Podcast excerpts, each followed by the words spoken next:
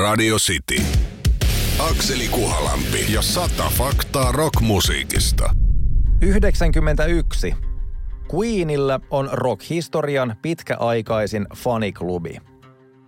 Tämän osaa kertoa ennätysten mittaamisessa sangen maineikas ja luotettava Guinness World Records – Maineikkaan ja supermenestyneen brittiyhtyä Queenin faniklubi laitettiin pystyyn jo vuonna 1973, kun bändi ei ollut julkaissut yhtään niistä biiseistä, joista se tänä päivänä muistetaan, jollei ensimmäisen levyn avauskappaletta Keep Yourself Alive lasketa. The Official Queen Fan Club avattiin levyyhtiö Emin toimesta pian ensimmäisen levyn julkaisun jälkeen – Faniklubi toimii edelleen ja on tiettävästi pisimpään toiminut jonkin rokyhtyeen faniklubi. Parhaimmillaan sillä on ollut jäseniä peräti 20 000, mutta määrä on sittemmin laskenut. Kiss Army ja Turbonegron Turbo Jugend ovat kenties vielä maineikkaampia ja jäsenmäärältään suurempia faniklubeja, mutta näistä ensin mainittukin perustettiin vasta pari vuotta Queenin faniklubin perustamisen jälkeen, puhumattakaan vuonna 1995 alkunsa saaneesta Turbo Jugendista. Ottaen vieläpä huomioon sen, että Freddie Mercuryn aikainen Queen on jäänyt yli kolmen vuosikymmenen taakse ja ennen Adam Lambertia on mennyt melko hiljaisestikin, on faniklubin yhtäjaksoinen toiminta näihin päiviin asti oma ihmettelyn aiheensa. Radio City. Akseli Kuhalampi ja sata faktaa rockmusiikista. 92. Metallika on tiettävästi ensimmäinen yhtye, joka on esiintynyt kaikilla mantereilla. Vuonna 1981 Yhdysvaltain länsirannikolla perustettu ja varttunut Metallika keräsi neljällä ensimmäisellä albumillaan arvostusta trash-metallipiireissä. Viidennellä eli vuoden 1991 The Black-albumina tunnetulla nimikkoalbumillaan bändi kuitenkin löi itsensä kunnolla läpi – Näinä päivinä metallikaa voidaankin pitää maailman menestyneimpänä metalliyhtyeenä ja ylipäätään yhtenä maailman menestyneimmistä yhtyeistä tai ylipäätään musiikkiesittäjistä. Sanomattakin on selvää, että tämä on tuonut bändille lukuisia erilaisia tunnustuksia, minkä ohella myös maininnan Guinnessin ennätyksissä maailman ensimmäisenä yhtyeenä, joka on esiintynyt kaikilla maailman mantereilla – Ennätys tehtiin vuonna 2013, kun bändi esiintyi Etelä-Mantereella 120 tieteen tekijälle ja kilpailuvoittajalle, toisin sanoen yleisölle, joka mahtuisi baariin. Oli vieläpä niin, että bändi vieraili jokaisella maapallon seitsemällä mantereella yhden ja saman kalenterivuoden aikana, vaikkei ennätys olisi toki sitä vaatinutkaan. Tiettävästi Metallica on tänäkin päivänä ainoa musiikkiyhtye, joka on esiintynyt jokaisella maapallon mantereella. Radio City. Akseli Kuhalampi ja sata faktaa rockmusiikista.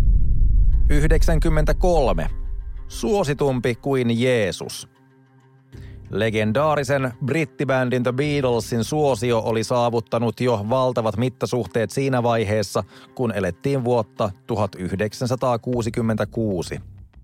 Tuona vuonna maaliskuun neljäntenä bändin lauluntekijä, laulaja, kitaristin John Lennonin suusta tuli lause, joka on jäänyt elämään vuosikymmeniksi. Beatles on suositumpi kuin Jeesus. Hän totesi toimittajalle ja kertoi uskovansa, että rockmusiikki tulee olemaan kestävämpi ilmiö kuin kristinusko. Alun perin brittilehti The Evening Standardissa julkaistuna tämä ei herättänyt erityisempiä reaktioita, mutta kun saman vuoden kesänä Lennonin näkemykset kantautuivat Yhdysvaltoihin sikäläisten kristittyjen tietoon, alkoi tapahtua. Osa amerikkalaisista radio-ohjelmista lopetti bändin soittamisen.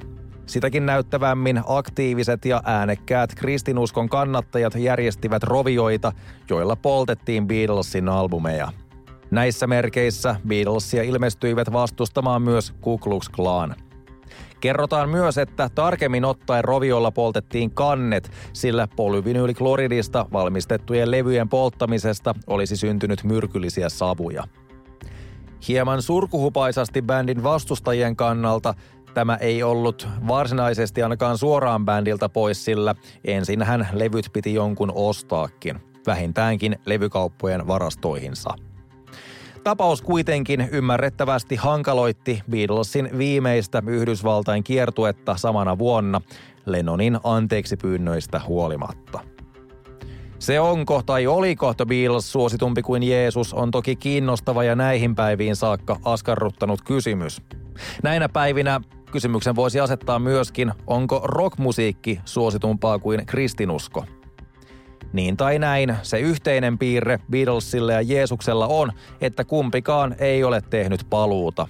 Ei vaikka The Beatlesille olisi paluusta tarjottu jopa 230 miljoonaa dollaria erään promoottorin toimesta vuonna 1976. Radio City.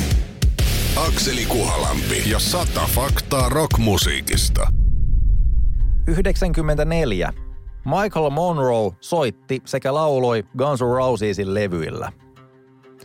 Michael Monroe, oikealta nimeltään Matti Fagerholm, syntynyt 1962, on suomalainen rockmuusikko, joka tuli tunnetuksi Hanoi Rocksin laulajana sekä jatkanut sittemmin menestyksekkäällä soolourallaan.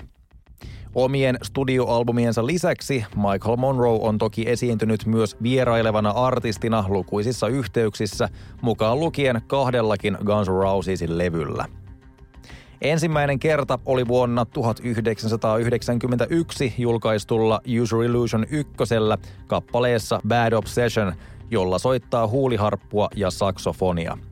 Toinen kerta oli vuoden 1993 coverlevyllä The Spaghetti Incident, alun perin The Dead Boysin kappaleessa Ain't It Fun, jolla laulaa dueton Guns N' Roses lauleja Axl Rosein kanssa.